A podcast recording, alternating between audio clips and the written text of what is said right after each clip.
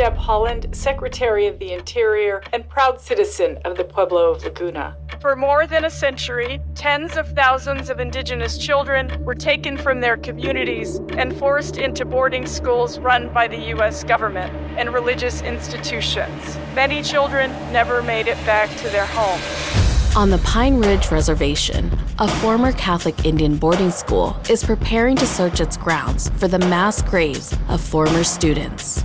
Two investigators, one a dedicated activist and the other an investigative journalist, head to the reservation to interview school staff.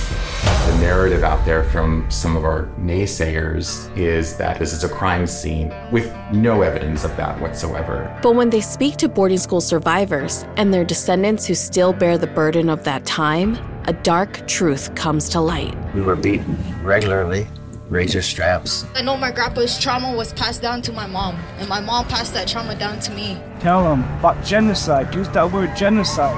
There are a lot of cemeteries already. They're going to find a lot more. American Genocide, the podcast from Illuminative. Subscribe now.